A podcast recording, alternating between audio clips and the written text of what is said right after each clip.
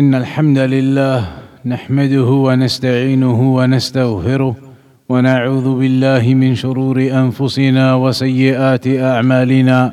من يهده الله فلا مضل له ومن يضلل فلا هادي له. وأشهد أن لا إله إلا الله وحده لا شريك له وأشهد أن محمدا عبده ورسوله. أما بعد قال الإمام البخاري رحمه الله تعالى حدثنا سليمان بن حرب قال حدثنا حماد بن زيد قال حدثنا معبد بن هلال العنزي قال اجتمعنا ناس من أهل البصرة فذهبنا إلى أنس بن مالك وذهبنا معنا بثابت إليه يسأله لنا عن حديث الشفاعة. فإذا هو في قصره فوافقناه يصلي الضحى فاستأذنا فأذن لنا وهو قاعد على فراشه. فقلنا لثابت لا تسأله عن شيء أول من حديث الشفاعة. فقال يا أبا حمزة هؤلاء إخوانك من أهل البصرة جاءوك يسألونك عن حديث الشفاعة فقال حدثنا محمد صلى الله عليه وسلم قال إذا كان يوم القيامة ماج الناس بعضهم في بعض فيأتون آدم فيقولون اشفع لنا إلى ربك فيقول لست لها ولكن عليكم بإبراهيم فإنه خليل الرحمن. فيأتون إبراهيم فيقول لست لها ولكن عليكم بموسى فإنه كليم الله. فيأتون موسى فيقول لست لها ولكن عليكم بعيسى فإنه روح الله وكلمته. فيأتون عيسى فيقول لست لها ولكن عليكم بمحمد صلى الله عليه وسلم. فيأتوني فأقول أنا لها فأستأذن على ربي فيؤذن لي ويلهمني محامد أحمده بها لا تحضرني الآن. فأحمده بتلك المحامد وأخر له ساجدا. فيقال يا محمد ارفع رأسك وقل يسمع لك وسل تعطى واشفع تشفع. فأقول يا رب أمتي أمتي. فيقال انطلق. فأخرج من كان في قلبه مثقال شعيرة من إيمان فأنطلق فأفعل ثم أعود فأحمده بتلك المحامد ثم أخر له ساجدا فيقال يا محمد ارفع رأسك وقل يسمع لك وسل تعطى واشفع تشفع. فأقول يا رب أمتي أمتي. فيقال انطلق. فأخرج منها من كان في قلبه مثقال ذرة أو خردلة من إيمان فأنطلق فأفعل ثم أعود فأحمده بتلك المحامد ثم أخر له ساجدا فيقال يا محمد ارفع رأسك وقل يسمع لك وسل تعطى واشفع تشفع فأقول يا رب أمتي أمتي. فيقول انطلق. فأخرج من كان في قلبه أدنى أدنى أدنى مثقال حبة خردل من إيمان. فأخرجوه من النار فأنطلق فأفعل. فلما خرجنا من عند أنس قلت لبعض أصحابنا لو مررنا بالحسن وهو متوار في منزل أبي خليفة فحدثنا بما حدثنا أنس بن مالك فأتيناه فسلمنا عليه فأذن لنا فقلنا له يا أبا سعيد جئناك من عند أخيك أنس بن مالك فلم نر مثل ما حدثنا في الشفاعة فقال هيه فحدثنا فحدثناه بالحديث فانتهى إلى هذا الموضع فقال هيه فقلنا لم يزد لنا على هذا فقال لقد حدثني وهو جميع منذ عشرين سنة فلا أدري أنسي أنسي أم كره أن, تتكل أن تتكلوا قلنا يا أبا سعيد فحدثنا فضحك وقال خلق الإنسان عجولا ما ذكرته إلا وأنا أريد أن أحدثكم حدثني كما حدثكم به قال ثم أعود الرابعة فأحمده بتلك ثم أخر له ساجدا. فيقال يا محمد ارفع رأسك وقل يسمع وسل تعطى واشفع تشفع.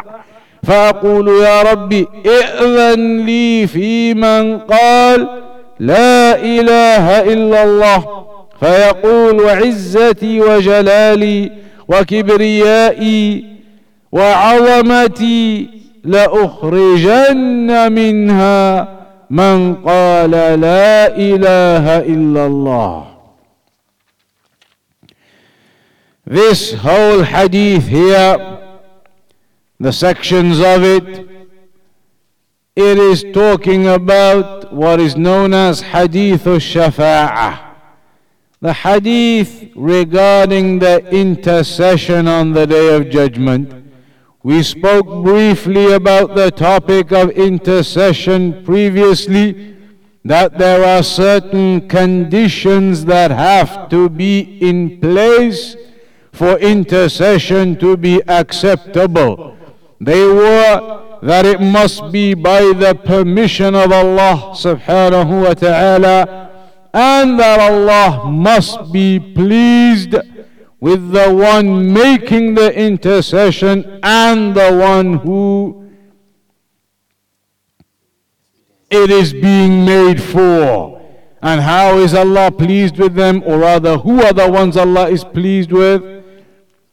The people of Tawheed. The only exception mentioned to that rule is Abu Talib, the uncle of the Prophet wasallam, that he was allowed to make intercession on behalf of him, even though he is not somebody who Allah is pleased with. He died as a kafir.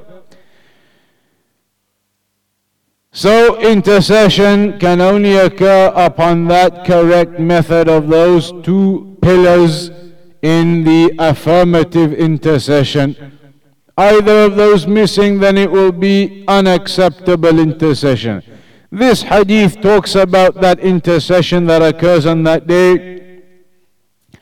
That when the calamities of that day occur, the resurrection, and the people, they look at each other. In some of the other versions, it mentions they say to each other, أما ترون ما نحن فيه do you not see what calamity we're in? Find somebody who can do intercession for us. So then they go firstly to Adam, alayhi. And they say to him, intercede for us with your Lord. And the meaning of intercession, like we said, is to speak on behalf of someone else. So you put your testimony forward on behalf of somebody else and that together is then the intercession occurring, the intermediary, you're now speaking on their behalf. So the people, when the calamity occurs on the resurrection, and they want to get out of that calamity and everything they see and the terrors and the frights, They say, Look, find somebody who can intercede for us with Allah. Speak on our behalf to Allah to remove us from this. So they go to Adam alayhi salam and they say, Intercede for us with your Lord. But he says to them, I am not the one to do that. But upon you is to go to Ibrahim alayhi salam. So, because he is the Khalil of Ar-Rahman, the most beloved of Ar-Rahman of Allah subhanahu wa ta'ala. So they come to Adam uh, to Ibrahim alayhi salam because now Adam alayhi salam has told them to go there because Ibrahim is the Khalilullah. So they come to Ibrahim alayhi salam and say to him to do the intercession but he says similarly I am not the one to do that. But go to Musa alayhi salam, for indeed he is Kalimullah, the one whom Allah spoke to directly. So then they go to Musa alayhi salam and they say the same to him to intercede, but he says again, similarly, I am not the one for that. لست لها ولكن عليكم بعيسى but rather go to Isa alayhi salam. فإنه روح الله وكلمته because Isa alayhi salam is the ruh from Allah and the word from Allah. what does that mean? In some English translate, what was yours say? Go to Isa because he is. That's okay. But in some translations, you might see he is the Spirit of Allah or the soul of Allah, or along those lines. Indicating, or as some people then ask, is Isa alayhi salam from Allah? He is the Ruhullah or Ruh min Allah. Is he from Allah? Of course, the answer is no. He is from the souls that Allah created. Allah created the souls. So Isa alayhi salam is a soul from those souls that Allah created and it was blown into the womb of Maryam. And he is kalimatuhu, the word of Allah, and that refers to Kun fayakun, be and it is. When it was said, be and he became. So they are told to go to Isa alayhi salam. But again, Isa alayhi salam excuses himself also and says, That is not for me, but go to Muhammad Sallallahu alayhi wasallam. So imagine this now on the day of judgment they go to Adam alayhi salam, then Ibrahim, then Musa, then Isa, and then they come in the end to Muhammad sallallahu alayhi wasallam. And he sallallahu alayhi wasallam tells them, Ana laha. That is for me, I can do that. This intercession with Allah. فأستأذن على ربي فيؤذن لي ويلهمني محامد أحمده بها لا تحضرني الآن So then the Prophet ﷺ says that I seek permission from my Lord. Permission is granted to me uh, uh, to, to be there, to approach and to ask. And then various forms of praises of Allah are inspired upon me that I cannot remember now and that the Prophet ﷺ says, I cannot remember them now. And then he says, I praise Allah at the time with those praises. And then I fall into prostration. And then it is said to me, O Muhammad, raise your head, speak and you will be heard, and ask you will be given, intercede and you will have the intercession. So then the Prophet ﷺ says, Ya Rabbi ummati ummati, O my Lord, my ummah, my ummah.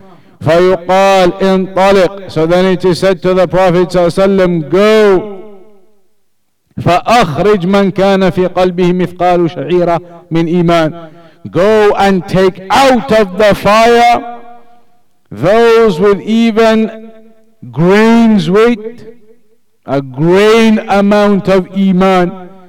فأنطلق فأفعل So the Prophet ﷺ says, I go and I do that. Then I come back and I praise Allah and I fall into prostration again. Then it is said again, O Muhammad, raise your head, speak and you will be heard, ask and you'll be given, intercede and you'll have the intercession. So the Prophet ﷺ says again this time, My Lord, my Ummah, my Ummah. So then it is said to him, Go and remove from the fire those who have even a, a corn amount, a tiny barley amount of Iman. These are descriptions given from barley and wheat and these types of examples to indicate the small grains a small grain worth of iman in his heart to remove them from the fire. So the Prophet goes and he does that, then he returns back and praises Allah again, falls in prostration again. Again the same occurs. It is said, O Muhammad, raise your head, speak, you'll be heard, ask, you'll be given, intercede, you'll have the intercession.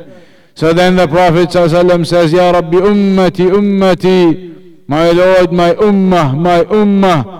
فيقول انطلق فأخرج من كان في قلبه أدنى أدنى أدنى مثقال حبة خردل من إيمان فأخرجه من فأخرجه من النار فانطلق فافعل Then it is said to him, Go and remove the one who has the, the, the minutest, minutest, smallest, lowest, lowest of the grain of Iman remove him too. So the Prophet ﷺ says he goes and removes them too. This is the intercession, in fact, regarding how some of the believers end up in the fire and other believers are seeking intercession for them to be removed from the fire. The other one is the, the narration that talks about the resurrection and the calamity when the same happens, they go to all the different prophets and messengers, and it's the Prophet who makes the intercession then too. That is when the resurrection occurs and they see the calamity and they need to get out, they want to get out, and they go to all the prophets and messengers. In this version, in fact, it is talking about the fire and the believers who end up in the fire, that they go, the other believers go to seek intercession on behalf of their believing brothers and sisters. And in the end, it's the Prophet ﷺ who goes and makes that intercession. Then there is some background to the narration, but then the actual hadith continues to a fourth part after the background uh, story to the narration. And it mentions that the Prophet ﷺ then goes back a fourth time. Goes back a fourth time and again praises Allah, falls into prostration it is said, O Muhammad, raise your head, ask and you'll be heard, or speak and you'll be heard, ask, you'll be given, seek intercession, and you will have the intercession. فأقول ربي So then the Prophet ﷺ says, I will say, My Lord, إذن لي في من قال لا إله إلا الله Give me permission, i.e. to remove even those who just said لا إله إلا الله We've already gone past the level of the smallest iman. Now all that is left is just that bottom line tawheed la ilaha illallah. This is a narration that the scholars use as an example to say that tariq salah, the one who abandons the prayer, is not necessarily deemed as a kafir because here you got people who clearly at the absolute bottom level in their iman. They have the tawheed, la ilaha illallah, and that is it. They don't have anything else, yet they are removed from the fire. This is one of the narrations used anyhow. فيقول عزتي وجلالي وكبريائي وعظمتي لأخرجن منها من قال لا إله إلا الله and then it's mentioned Allah speaks with his mentioning of his attributes and then saying by that might and majesty and greatness that I will remove the ones who say La ilaha illallah. That is one of the famous narrations of intercession, and it is one of the key evidences against which group of innovators? The Khawarij. That narration there is one of the key evidences against the Khawarij. Because one of the key beliefs of the Khawarij is that murtakibul kabira mukhalladun finnar. That a person who commits a major sin and dies, not having sought repentance, will be in the fire forever. Whereas here clearly we're seeing people with tiny, tiny amounts of Iman. They are being extracted from the fire. Those major sins, other sins do not dictate that a believer remains in the fire forever. Only the action of shirk. إن الله لا يغفر أن يشرك به ويغفر ما دون ذلك لمن يشاء Allah does not forgive that you commit shirk alongside Him, but He forgives all else to whom He wills. التوبة تجب ما قبلها in this world as we know too. Repentance, seeking forgiveness, wipes out that which came before it. So, this narration is a proof that your sins will not dictate that you remain in the fire forever. They are removed from the fire, we can see here. The Shaykh, Al-Shaykh Al-Uthaymeen mentions, وَفِيهِ فَائِدَةٌ There is a benefit here. أنه لم يذكر أعذار الأنبياء التي اعتذروا بها. لم يذكر عذر آدم ولا عذر نوح ولا عذر إبراهيم ولا عذر موسى لأن المقام يقتضي ذلك. فإن أهل البصرة في آخر عمره حصل منهم بدع منكرة منها بدع الخوارج وبدعة المعتزلة بدعة الخوارج وبدعة المعتزلة. ولهذا طوى ذكر الشفاعة العظمى. مع أن المراجعة للأنبياء إنما هي من أجل الشفاعة العظمى أن يقضي الله بين العباد فيريحهم من الموقف ثم أتى إلى ذكر شفاعة في من دخل النار أن يخرج منها لأن المعتزلة ينكرونها والخوارج ينكرونها. فأراد رضي الله عنه هو وغيره من الذين حدثوا بأحاديث شفاعة في من دخل النار أن يخرج منها أرادوا أن يقرروا أن عساة المؤمنين وإن دخلوا النار فإنهم يخرج يخرجون منها أو يخرجون منها This section is talking exactly about that point there. The Khawarij and the Mu'tazila, they do not accept that the ones who commit the major sins will be saved, that they will be in the fire forever. Here, because those innovations arose, he mentions that the companions narrating this narration specifically highlighted the topic of believers being removed from the fire, even though the initial section of the narration, as we mentioned, it is about a shafa'a al-uzma, when the resurrection occurs and everybody uh, wants to be relieved of that difficulty. But they highlighted these points to mention that believers are extracted from the fire with this intercession. They committed sins, major sins, and they ended up in the fire initially, but they did not remain in the fire. Refuting therefore the manhaj of the Khawarij and the Mu'tazila, believing that they remain in the fire forever. Mas'alah. كيف يجمع بين العذر بالجهل في كل شيء وبين حال أطفال الكفار أطفال المشركين وأطفال المؤمنين يمتحنون وكذلك ما الفرق؟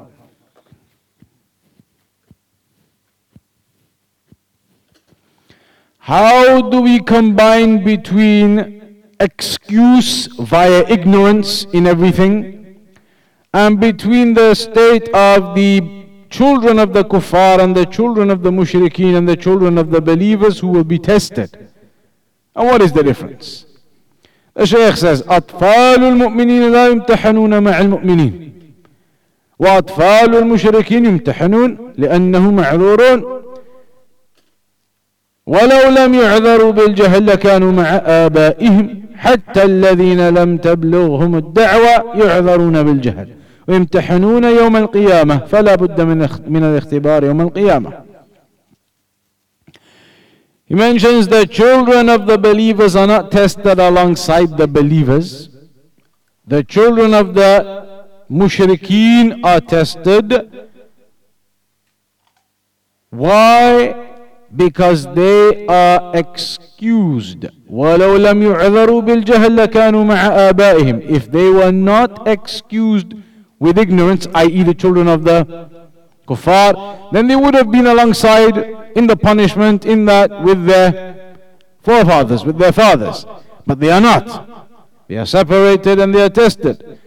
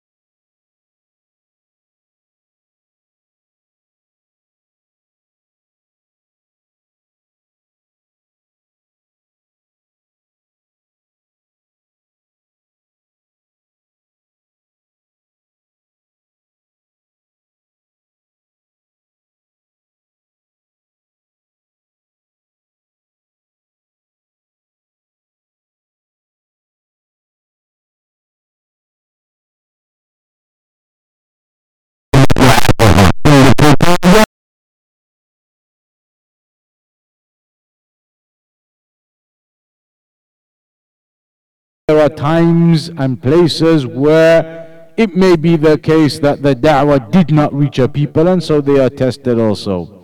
So the Shaykh says, no doubt, therefore, there has to be an exam on the day of judgment. Another issue, هل يخرج مرتكب الكبائر أهل البدع المكفرة من الإسلام؟ وهل Hmm. The ones who commit the major sins,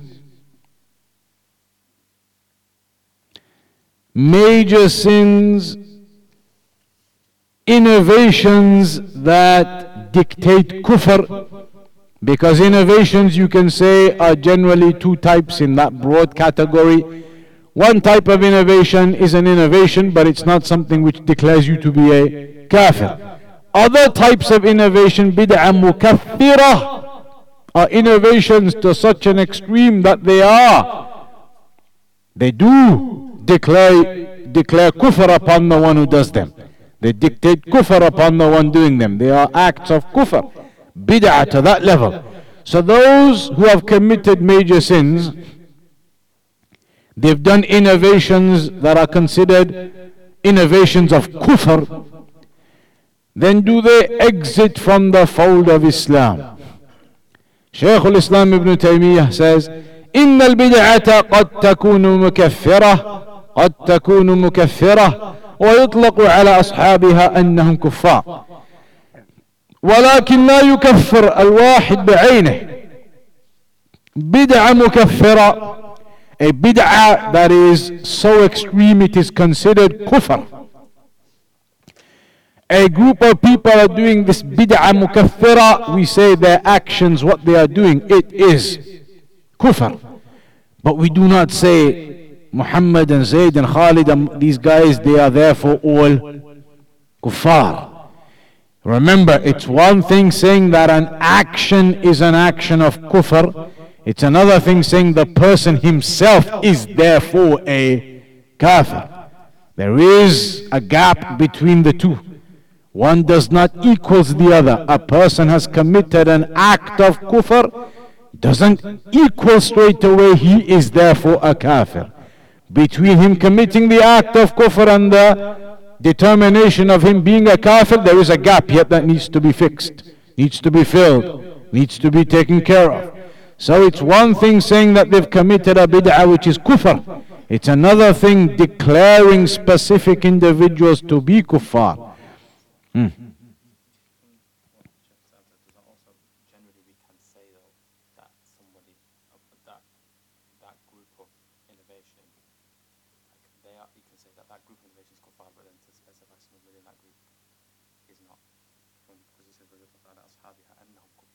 Mm-hmm. Say, for example, like the Jahmiyyah are kuffar, mm-hmm. but then to specify somebody that may hold the belief of the Jahmiyyah, we can't then say that. Absolutely.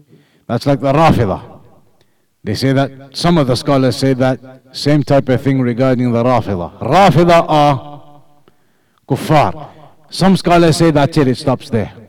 But there are others who may give this same example and say, but a specific Rafidi comes up to you now. Can you instantly say, okay, this man is a kafir? Some say no. But that is a looser example because others they say kuffar, kuffar, finished. But in this example of the Jahmiyyah, other people of innovation, what they are doing, what they are doing, he, they are committing acts of kufr. Their bid'ah is a bid'ah of kufr. So they, as a whole, as in the statements of Imam Ahmad and others, are kuffar. But specifically, this man who is from amongst them walks up to you now, is he a kafir then? That's a specific individual from that group. The group and their actions, kufr, kuffar, as a general label. But specifically now an individual, then there's that gap that needs to be crossed before identifying an individual and declaring kufr upon him. Hence, you have the statements of the Salaf where they declare the Jahmiyyah and the groups as a whole as kuffar. But then you still have narrations about how the Imams prayed behind one of them. So that could be understood in this context that it's not necessarily complete kufr. Bid'ah mukaffira, you would rarely find any narration about the Imams praying behind them. But there's an example, or there are examples of Imams praying behind people who they declare to be generally mubtadi'ah. Because them being mubtadi'ah doesn't necessitate them being kuffar. And with the rulers, as long as the ruler is a Muslim, then you still can pray behind him. So one thing declaring kufr and kuffar as a whole, generalizing, to another thing saying somebody, him or him is a kafir. And that is something the Khawarij and the Takfiris don't understand at all. They don't make any differentiation or distinction or understanding between the rulings of somebody committing an act of kufr but then declaring him instantly kafir. For them, instantly kafir. He's drunk alcohol, he's done this, he's done that, kafir, kafir, kafir.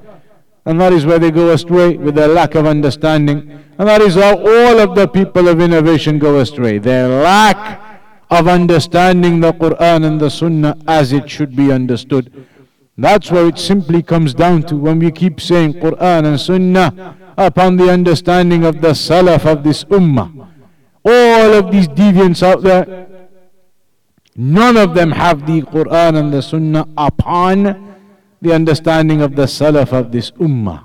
They do not. They have the Quran and the Sunnah upon the understanding of their misguided, deviant teachers, upon the understanding of their misguided Imams who took from their misguided Imams who are upon the methodology of the Asha'ira, Mu'tazila, Maturidiyya, all of these different groups. Those individuals do not have the Quran and the Sunnah upon the understanding of the Salaf. They don't have that correct fahm. And that's why Al Imam Ahmad at the beginning of Usul Sunnah, when we studied it, he said our principles are to stick to the companions. He didn't even mention Quran and Sunnah. How come? Because everybody will claim and does claim Quran and Sunnah. Every individual and deviant, maybe the extreme uh, uh, Quraniyun and exceptions, but everybody otherwise, no matter what deviant sect, what do you follow? They will say Quran and Sunnah. So what's the difference then? All these different groups and sects, everybody says Quran and Sunnah.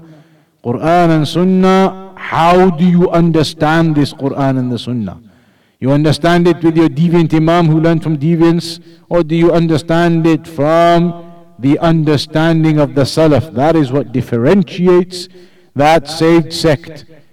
إن هذه الأمة ستفترق إلى ثلاث وسبعين فرقة كلها في النار إلا واحدة This ummah was split into 73 sects all of them in the fire except one قالوا من هي يا رسول الله they said, Who is that, O Messenger of Allah? قال ما أنا عليه اليوم وأصحابي What I am upon today are my companions. The understanding and the practice that I am upon and my companions are upon. But all of the people of innovation, their understanding and practice is not from there.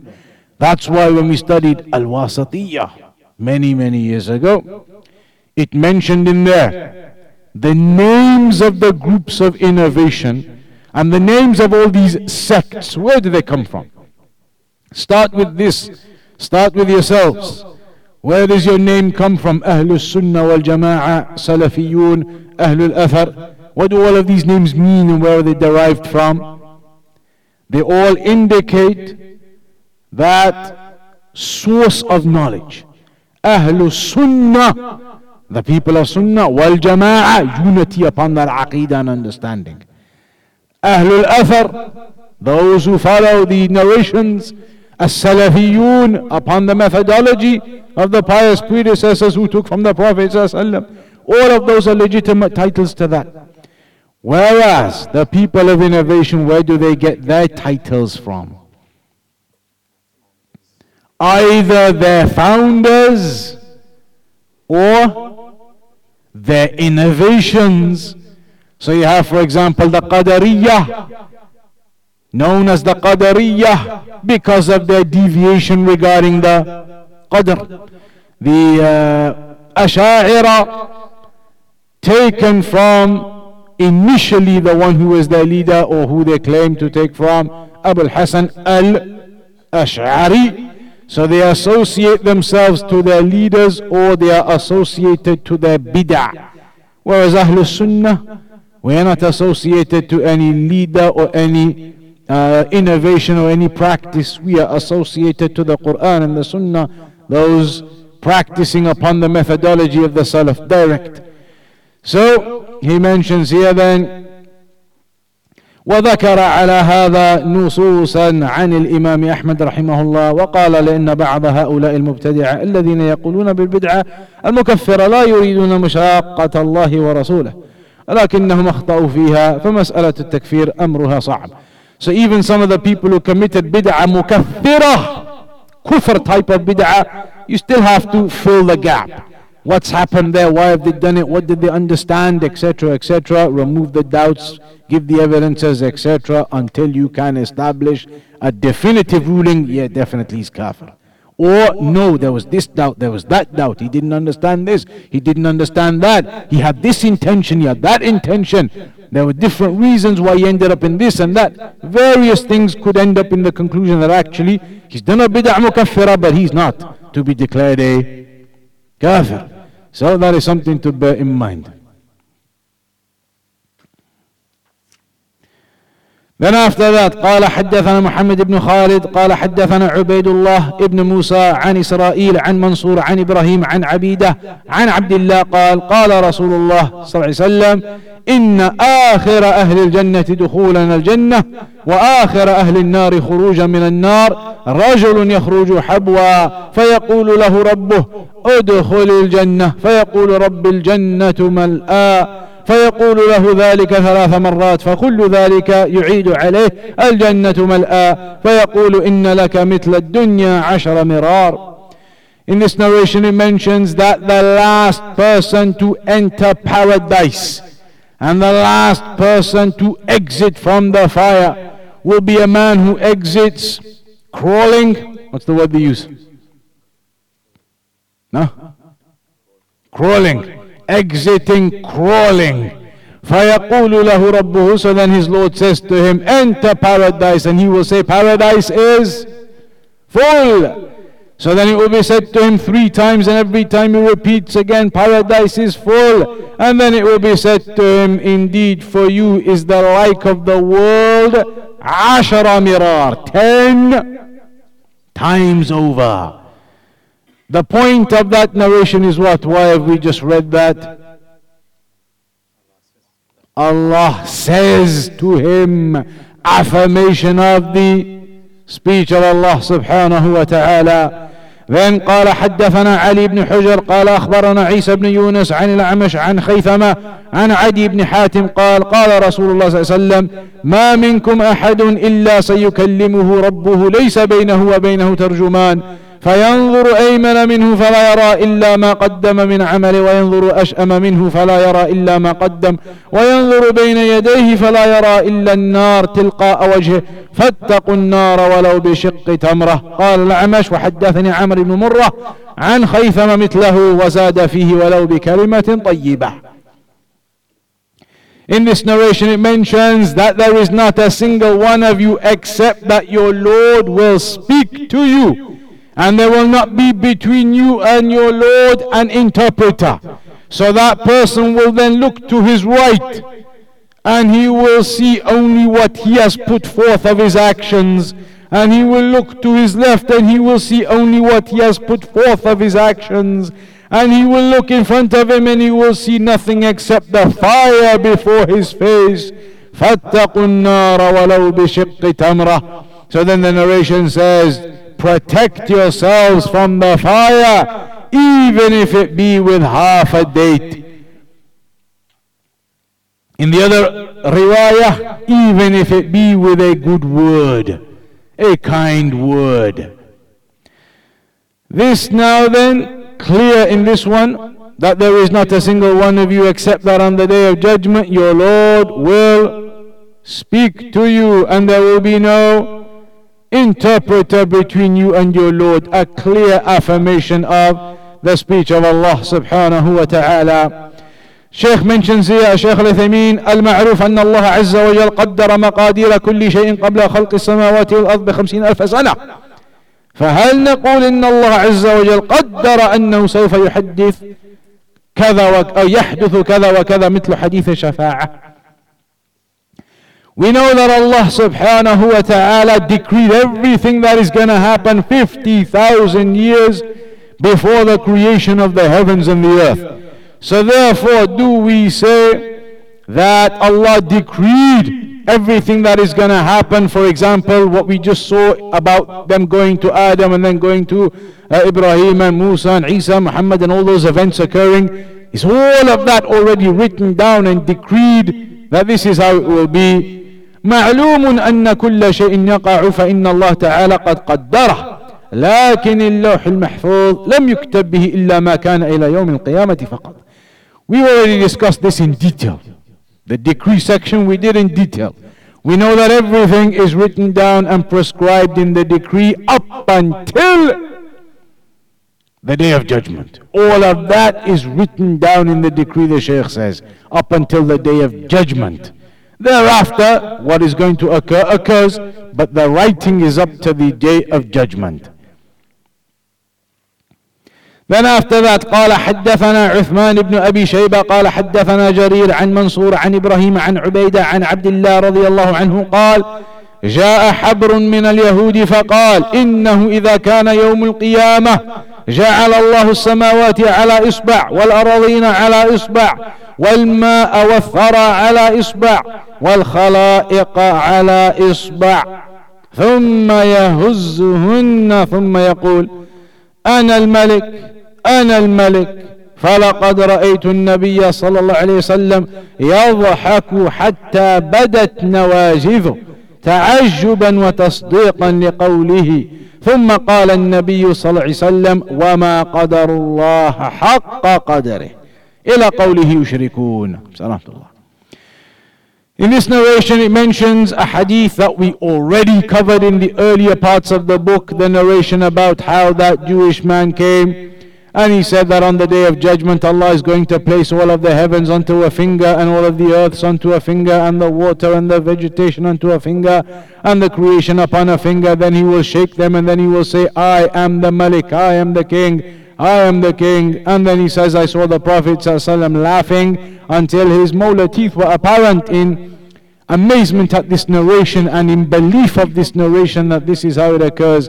And then also because the Jews who were mentioning this, they did not recognize the full power and ability of Allah. And so the Prophet ﷺ was laughing in amazement at them that they don't seem to realize the power and might and majesty of Allah. And then he recited, and they have not given Allah his due right. They have not understood the due right of Allah. وَمَا قَدَرُ اللَّهَ حَقَّ قَدَرِهِ Along with that قال حدثنا مسدد قال حدثنا أبو عوانة عن قتادة عن صفوان بن محرز أن رجلا سأل ابن عمر كيف سمعت رسول الله صلى الله عليه وسلم يقول في النجوى قال يدنو أحدكم من ربه حتى يضع كنفه عليه فيقول أعملت كذا وكذا فيقول نعم ويقول عملت كذا وكذا فيقول نعم فيقرره ثم يقول إني سترت عليك في الدنيا وأنا أغفرها لك اليوم.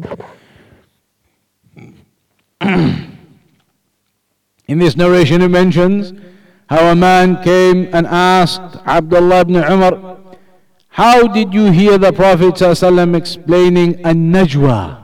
They say that as as a najwa.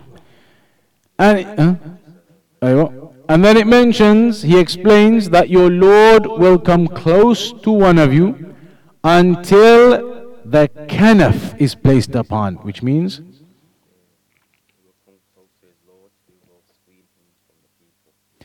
He will come close, a person will come close to his Lord until he is screened, isolated from the people. Then it will be said to that person, Did you do such and such an action? The person will say yes. Did you do such and such an action? The person will say yes. The accountability in that form. And so the person will acknowledge all of the things that he did. And then Allah will say to him, though, I concealed these shortcomings of yours, these sins of yours in the world during your worldly life when you did them. I concealed them for you then, and I forgive you for them now. This type of accountability is known as what type? How many types of accountability are there on the day of judgment? Something we studied in Usul Sunnah of Imam Ahmed. How many types of accountability? Al Hisab, two, and they are.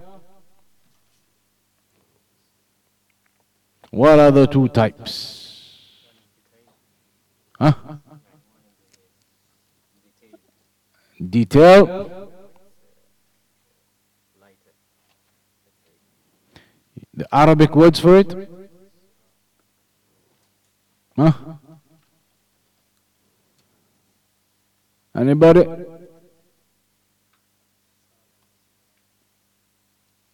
Hisaban yasira. But what are the words the scholars use to define the two types of accountability on the day of judgment? One is the accountability like this you are shown your sins, you are shown your actions, you acknowledge them all, but then Allah says, I conceal them for you in the world, I forgive you now. And He's allowed to pass. That's the easy accountability. The other type is where it's not just this and that, it is exactly, precisely analysis of all of your actions and your sins. That type of analysis, all of your sins, every single thing, every detail, every point is brought up, you will be destroyed. So, what are those two types? The first type is known as ard. Ard, that it's a presentation of your accountability, then you're allowed to go. The second type is known as the munaqasha. Man al-hisab halaka. Whoever is critically analyzed on his accountability, he'll be destroyed. So one is known as the ard and the other is known as the munaqasha. That's where we'll have to round off tonight. Next session we begin regarding Allah speaking to Musa alayhi salam. The event regarding Musa alayhi salam speaking to Allah, Allah speaking to Musa alayhi salam. And then after that it goes on to the topic of Allah speaking to the people of paradise. That Allah speaks to the people of paradise. Those are the next two chapters inshallah we'll begin with next time which will now be in two weeks time. Next week is the Birmingham conference. So everybody should try and make an effort to attend the Birmingham conference. Lectures all weekend, Friday onwards, from Jum'ah onwards. Friday, Saturday, Sunday, three packed days of lectures and talks. All of the students as well as the Sheikh Salim Ba Mihriz in person. So you should definitely try and make that next weekend, Friday, Saturday, Sunday. Also bear in mind, after the conference, Friday, Saturday, Sunday coming up this next weekend, the Monday straight after, Monday 22nd of July, the Sheikh, Sheikh Salim Ba Mihriz will be coming to Bradford Al Basira. So four days altogether, Friday, Saturday, Sunday in Birmingham, then Monday up here in Bradford at Masjid Al Sunnah Al Basira for Sheikh Salim there also again, Sheikh Salim Ba Mihriz. So four days that you should put aside into your diaries uh, for that event, for those events.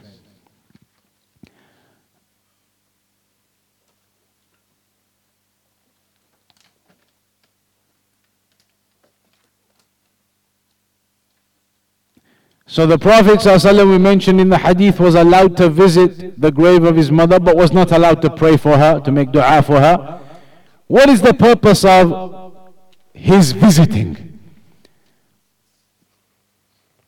Firstly, generally, what is the purpose of visiting the graves? Generally, because that we've been told in the Sunnah. There's a purpose to visiting the graves, and that is to remind you of afterlife. Initially, in the early stages of Islam, it was impermissible to visit graveyards. Because that was the stage, as the scholars mention, of at-takhliyah. It's the stage of purification. In the olden times, in Jahiliyyah, they used to go to graves, they used to commit shirk, etc. So when Islam first came, one of the early stages was to prevent any doorway leading back to the shirk that they, they used to be upon or those types of things. So it was prohibited for them to go to graveyards altogether. Then when Aqidah became established in their hearts, the Prophet ﷺ said to them, قد كنت نهيتكم عن زيارة القبور ألا فزوروها فإنها تذكركم الآخرة أو تذكر الآخرة I used to prevent you from visiting the graves, but now go and visit the graves because they remind you of the afterlife. That is one purpose of visiting the graves. Another purpose of visiting the graves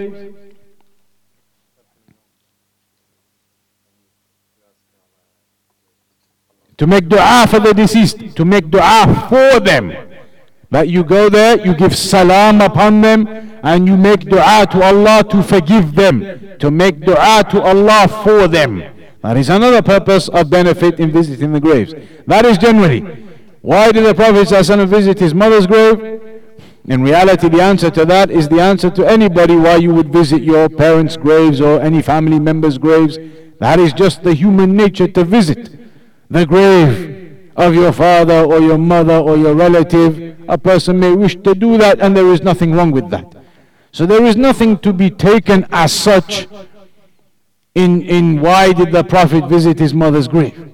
The Prophet visited her grave and it's permissible to visit the graves of your fathers and your mothers and uh, relatives. Permissible. Nothing wrong with that at all. Is there a, an additional reasoning? The reasoning of making dua for your loved ones?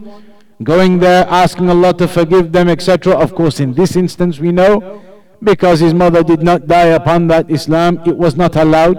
But in the instance that your parents are Muslim, for example, then you go and you can make dua for them, give salam upon them. So that is a general thing. Visiting the graves as a whole and visiting the graves of your family members as long as you do not make it some type of routine. The people have made it a routine to visit their father or their mother's grave on Eid Day. It's Eid Day, it's a celebration, it's a day, let me go give salam to my parents as well. Made it a habit and a routine on Eid Day, or a habit or a routine on Fridays.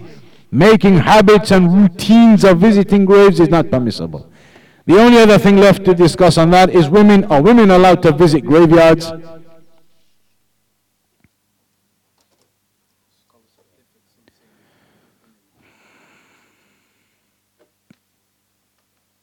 You'll have to give some evidences.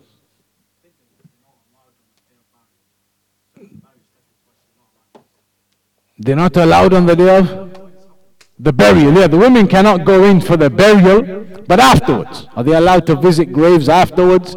Can they visit the grave of their father, brother, etc. afterwards? Or graveyards generally afterwards? لعن الله زائرات القبور Allah cursed. Huh? but the hadith says يعني في رواية الشيخ لا ها لا شيخ إبراهيم لعن الله زائرات القبور. زائرات is not uh, صيغة المبالغة. So it just means anybody. لكن هناك رواية أخرى لعن الله Zuwarat al Qubur. Excessive visiting. And that is where the scholars have differed. So some scholars say, look, that narration clarifies the narration about women visiting graves generally, that the curse is upon the women who generally visit graves. But the other narration clarifies it and says, the curse is upon the women who regularly visit graves. Hence, some scholars say, if a woman goes but not regularly goes every now and again, then it's permissible. The curse is upon the regular women uh, visiting the graves. Others they say no, this is not to be taken that way. The hadith, one version is za'irat, and that just means generally any visitation of a woman. Hence, many of the scholars, Sheikh bin Baz, Al Fawzan, etc., many of them have the opinion that women cannot go to graveyards at all. It is an established opinion of many scholars.